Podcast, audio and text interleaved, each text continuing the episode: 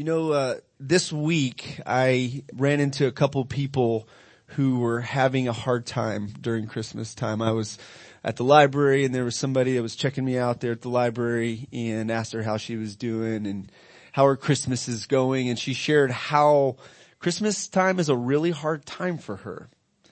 Uh, I went to Dallas Life Foundation and led a um, chapel service there amongst the the homeless there in the shelter at Dallas Life Foundation. And as I was talking about Christmas time, uh, I could see pain on faces and tears rolling down cheeks as those in the shelter were thinking about the families that they don't have to spend Christmas with, or the homes that they don't have, or whatever the pain was associated with, that it was just a hard, hard time for them. And it's ironic. It's ironic to me that at, at a season when we joy, generosity, we celebrate peace, we celebrate Jesus, right? That so many people are hurting during this time. That, that for so many people, this isn't the most wonderful time of the year. Others it is. Others it is because you, you, get to be with family, you get to enjoy the good things in life, you get to pull back and reflect. But, but for others it's, it's, it's a magnification of the pain and the brokenness in their lives and it's painful. I'm sure many of you have experienced is like I have uh, a Christmas time where you you came into it with anticipation and then when it was all said and done when all the wrapping paper was cleaned up and and and the decorations were put away leaving Christmas time with a sense of dissatisfaction. Has anybody ever experienced that besides myself? Maybe as a kid? I was, I was thinking about that. Why, why is it that many times we found ourselves disappointed why, why do we find ourselves disappointed during this time of year uh, after it's all said and done? And one of the reasons I think is because we're putting our hope in the wrong place. And so I want to challenge us today to make the most of this Christmas season, make it the most meaningful, the most satisfying by making it a worshipful Christmas season.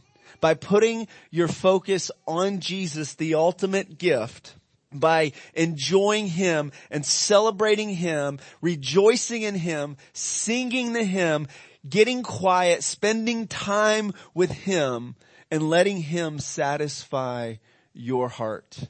We're going to look at a character in the Bible, Mary. We find ourselves back to a familiar story that we all know. And we're going to look at her worshipful response to the Christmas message. I think there are some things that we can learn from her and imitate from her in responding to the message of Christmas in a way that honors God, in a way that we find joy and satisfaction and meaning in this time of year. Don't let the good things of this season eclipse the best. Don't let, don't let the good things of this season eclipse the best and the very reason that we celebrate this season, namely that God came, Jesus became a man and he dwelt among us and he came to save us and redeem us and rescue us. And so let's open up scripture to Luke chapter one and we're gonna go over the story and we're gonna look at Mary's worshipful response to the Christmas message. And then I want to challenge us to respond. We're going to, at the end of the service, we're going to respond with singing, with worship, with surrender. Let's adore our Lord and Savior together. Luke chapter 1 verse 26. In the sixth month, the angel Gabriel was sent from God to a city of Galilee named Nazareth to a virgin betrothed to a man whose name was Joseph of the house of David. And the virgin's name was Mary. And he came to her and said, greetings, O favored one. The Lord is with you. But she was greatly troubled at this saying, and she tried to discern what sort of greeting this might be. And the angel said to her, do not be afraid, Mary, for you have found favor with God. And behold, you will conceive in your womb and bear a son, and you shall call his name Jesus. And he will be great and will be called the son of the most high and the Lord God will give him the throne of his father David and he will reign over the house of Jacob forever and of his kingdom there will be no end. And Mary said to the angel, how will this be since I am a virgin? And the angel answered, the Holy Spirit will come upon you and the power of the Most High will overshadow you. Therefore the child to be born will be called holy, the son of God. And behold, your relative Elizabeth in her old age has also conceived a son, and this is the sixth month with her whom was called barren. For nothing will be impossible with God. And Mary said, behold, I am the servant of the Lord. Let it be to me according to your word. And the angel departed from her. And in those days, Mary rose and went in haste into the hill country to a town in Judea, and she entered into a house of the, the house of Zachariah and greeted Elizabeth. And when Elizabeth heard the greeting of Mary, the baby leaped in her womb, and Elizabeth was filled with the Holy Spirit, and she exclaimed with a loud cry, blessed are you among women and blessed is the fruit of your womb. And why is it granted to me that the mother of my Lord should come to me? For behold, when the sound of your greeting came to my ears, the baby in my womb leaped for joy. And blessed is she who believed that there would be a fulfillment of what was spoken to her from the Lord. God's people said, Amen. Lord, as we open up these scriptures and we look at your word and we look at the story of Christmas, would you ignite our hearts with faith, with worship, with surrender? And may we see clearly that you are good, that you are our savior, and you came to rescue us. And may we respond appropriately. In Jesus' name, amen. So here's the big idea. This is where we're going this morning. Mary exemplified a worshipful response to the Christmas message, setting an example for us that is worthy of imitation. Now throughout history, Mary has been either by Protestants downplayed, like, or by, by Catholics exalted even to a, a, place of higher honor than, than, than we should. Yet we should honor her as a godly woman, but we shouldn't worship her. She had an honorable role. She had a hard role and she responded in a way that glorified God. Imagine having that crazy ask of Mary. One, just, it's hard to be a mother, just in general. How many moms we got here? all the moms can say, Amen. There are challenges and difficulty that come along with just bearing a son a child, right? Carrying a child, then delivering a child, that's just not an easy task, right moms? So Mary not only had that, that task, but she also had to become a mom without actually being with her fiance or her husband to be. And so she had to bear a reproach. She had to experience, I'm sure, ridicule and reproach from friends, family, because she received this gift of Jesus into her life. She received God's good plan for her and through her and she ex- had to experience some challenges, some difficulty, even being in danger of her own life for doing so. And so she had a hard role, but yet an honorable role. The angel of the Lord appears to her, tells her, do not be afraid. You have found favor with God. You have found favor with God and behold, you will conceive and you will bear a son and you will call his name Jesus. I mean, just think about this and, and all the asks that God has made throughout the, in the Bible. I mean, this has to be one of the, the wildest asks that God asked of a person to, to carry a, a child and not even be with their, their husband. It's a crazy ask. And throughout the Bible, God does supernatural things. As I said last week, Christianity is a, is a uh, movement that was started by God, by the Spirit of the living God. And it continues by the work of the Holy Spirit. The angel says that the Holy Spirit is going to overshadow you. Mary was miraculous, uh, miraculously pregnant, impregnated by the Holy Spirit of God. It was a work of God, a divine work of God intervening into human history. God was breaking into human history and he chose to do it through this little poor girl in Nazareth. And Jesus was born in humble circumstances. He humbled himself and he, and he came into this family. So she had an honorable yet hard role and notice her response to that. She has a question. She didn't just in blind faith just say, oh, that's wonderful. I'm going to have a baby. And I haven't been with my husband yet, right? She legitimately has a question like, how can this be since I'm a virgin, right? So, so she, she was thoughtful in her response. That's legitimate. It was, she wasn't asking questions necessarily in doubt, maybe like, uh, Zechariah was in chapter one or previously. You know, Zechariah and Elizabeth were old in age and, and the angel of the Lord appears to him and says, you're gonna have a son. And he doubts. In, in response, he, he asks a question in doubt and because of that, the angel says you're not going to be able to speak until John the Baptist, until John is, is born. So there's, there's a way that we can respond and ask questions and be curious without being full of doubt. There's, there's a legitimate way for us to think about our faith and think about the promises of God and respond thoughtfully. God, God doesn't call us necessary, necessarily to a blind faith. Okay? It's okay for us to ask questions. Mary struggled with the particulars or had questions about the particulars of how this would happen, but she believed the promise of God that she would have supernaturally that she would have a baby. And the angel declares a truth about God that, that we all believe, uh, and that's foundational for our faith is, is, uh, that nothing with, for nothing will be impossible with God. God can do anything. This, again, as I said last week, this isn't the first time that God brings forth the baby miraculously. We go all the way back to Genesis and we got Abraham and we got Sarah who were way too old to have children.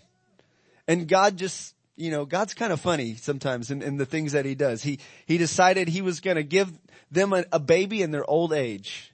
And, and Sarah laughs at that news. It's kind of a funny thought for her, right? Uh, Hannah in the Old Testament, Hannah who couldn't bear a baby. God opened her womb and gave her a child. Uh, we got, again, we got Elizabeth and, and Zachariah here. So Mary hears the promise and she responds with surrender and trust to God.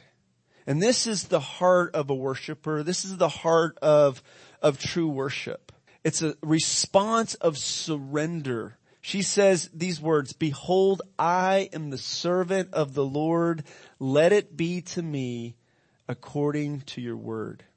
She submitted to the good plans of God. They didn't make a lot of sense to the human mind, right? Like a virgin, have a baby? Doesn't make sense, right? But she believed. And she was willing to take the risk. She was willing to bear the reproach. She was willing to go through the hard parts of, of that, that, that would be required in having this son. And then one day she would have to watch this son die at a young age, crucified, half naked, hanging on a cross. And so she had to go through some difficult things, but she is given an honorable place in history and she responded in an honorable way to God. She had God's favor and smile on her. And so she models for us a way that we can respond to the Christmas message in worship, namely surrender.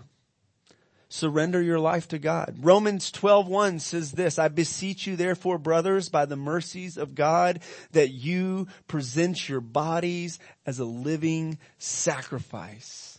This is your reasonable act of worship.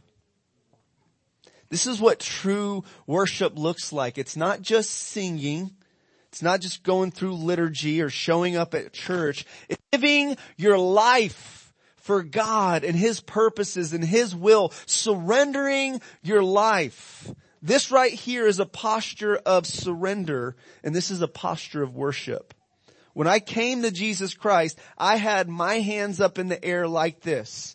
When people get arrested and they're surrendering, they communicate their surrendering by putting their hands up. I surrender, right? This is a universal sign of surrender. This is what worship looks like when it's coming from the heart. I surrender to you, God. I surrender to your will And so we see God sovereignly, divinely intervening in human history and then we see a beautiful human response. Re- the response of Mary, a, a response of surrender saying, I'm your servant God. Let it be to me according to your word. So there's trust there, there's faith there, there's surrender there, there's submission to the good plans of God.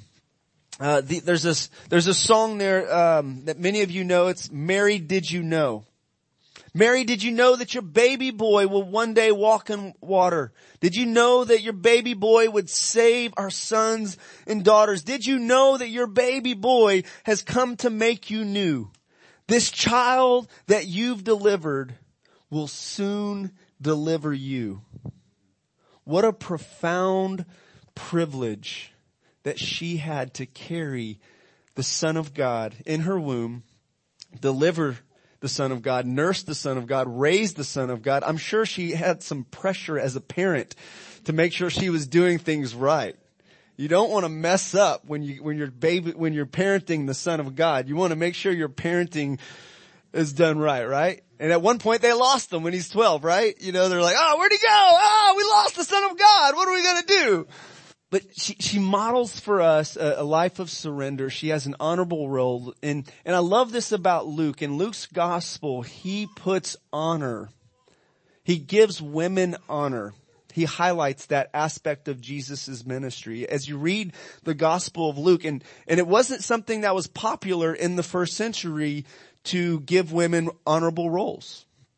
Uh, they didn't, there, there wasn't much of that, like, as, as much as there is today. Um, but Jesus in, in, in Luke puts the, Luke puts the spotlight on that aspect. And, and we see here we got Elizabeth, we got uh, Mary, we got Anna in Luke chapter 2 uh, and there's others throughout the book of Luke, we see God giving this honorable place to women in the ministry. And so Mary had that. She had a very honored, honored position. And the second thing is, is that she responded in this song. She responded worshipfully to God. She, she probably had some scripture memorized, tucked away in her heart, stored away. This praise, this song, this hymn that she breaks out with sounds much like the Old Testament Psalms. Sounds much like Hannah's prayer in 1 Samuel chapter 2. And we sang this this morning. Uh, verse 46 says, Mary said, my soul magnifies the Lord. My spirit rejoices in God, my Savior.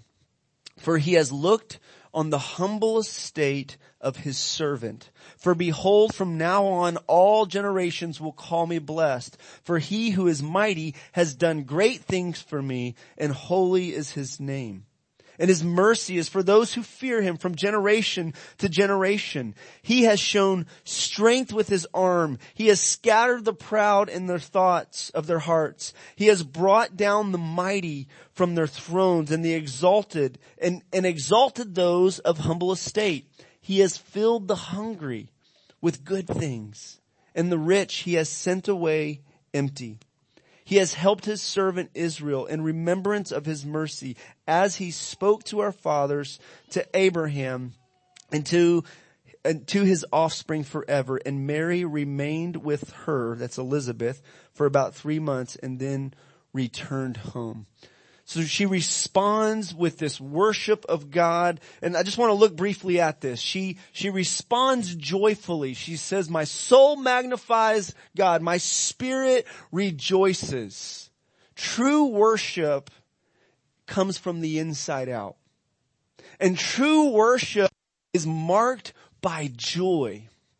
You see joy as a theme laced throughout the book of Psalms as David and the psalmist are expressing their worship to God. There is joy fixed on God that is based on God. Enjoy, enjoyment of God in worship. This is something that comes from the inside out of her and this is appropriate. This is appropriate for us to respond to the Christmas message that love came down rescued us, that God stepped into human history to redeem us. The light of the world stepped down into darkness. It's appropriate for us to respond in adoration and to magnify God to glorify him for, for what he's done.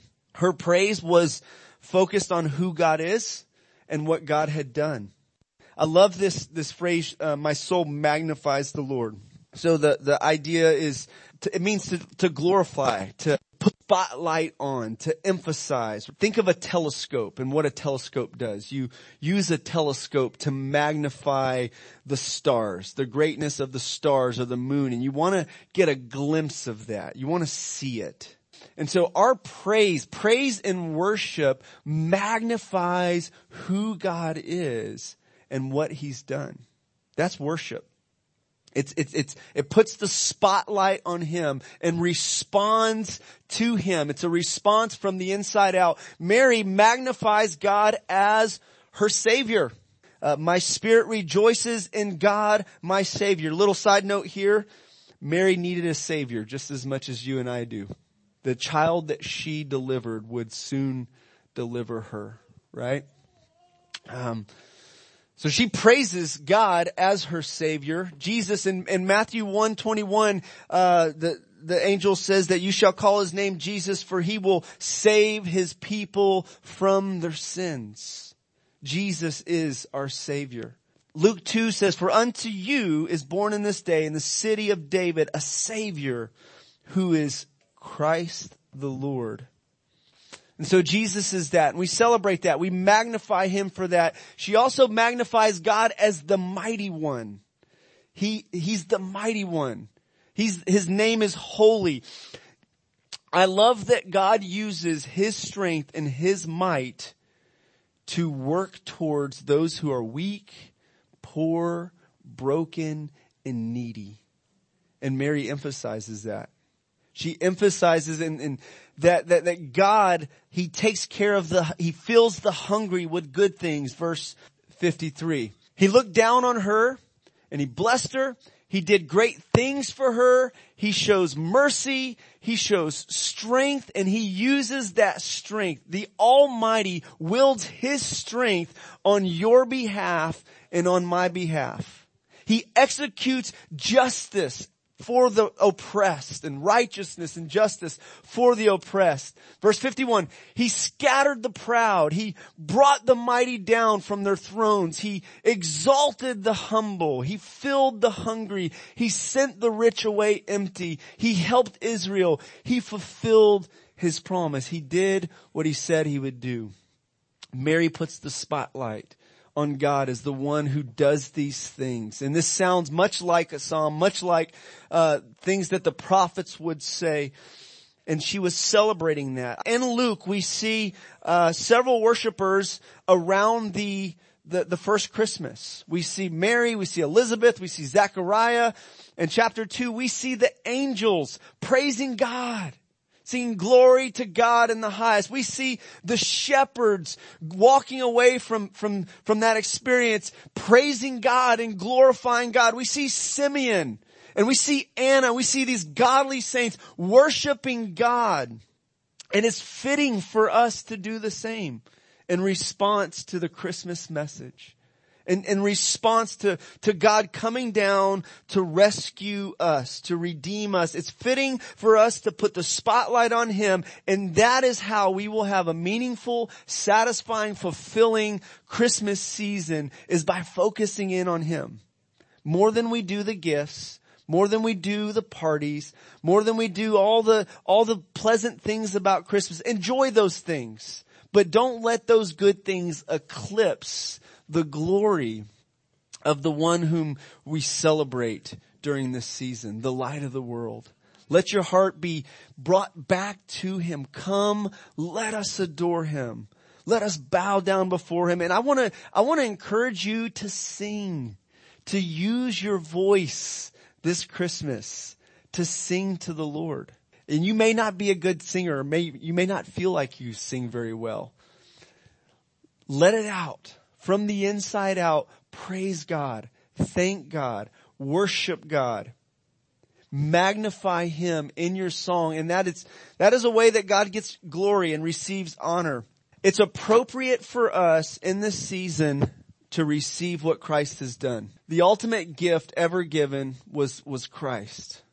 God so loved the world that he gave his only begotten son, that whosoever would believe in him would not perish, but have everlasting life. It's fitting for us to receive that gift during this time.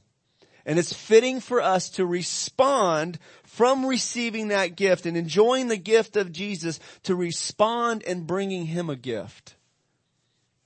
What, what could we bring the King of Kings that would be fitting? What kind of gift? Our, our praise and worship, our adoration, that's right. Our lives. That's it.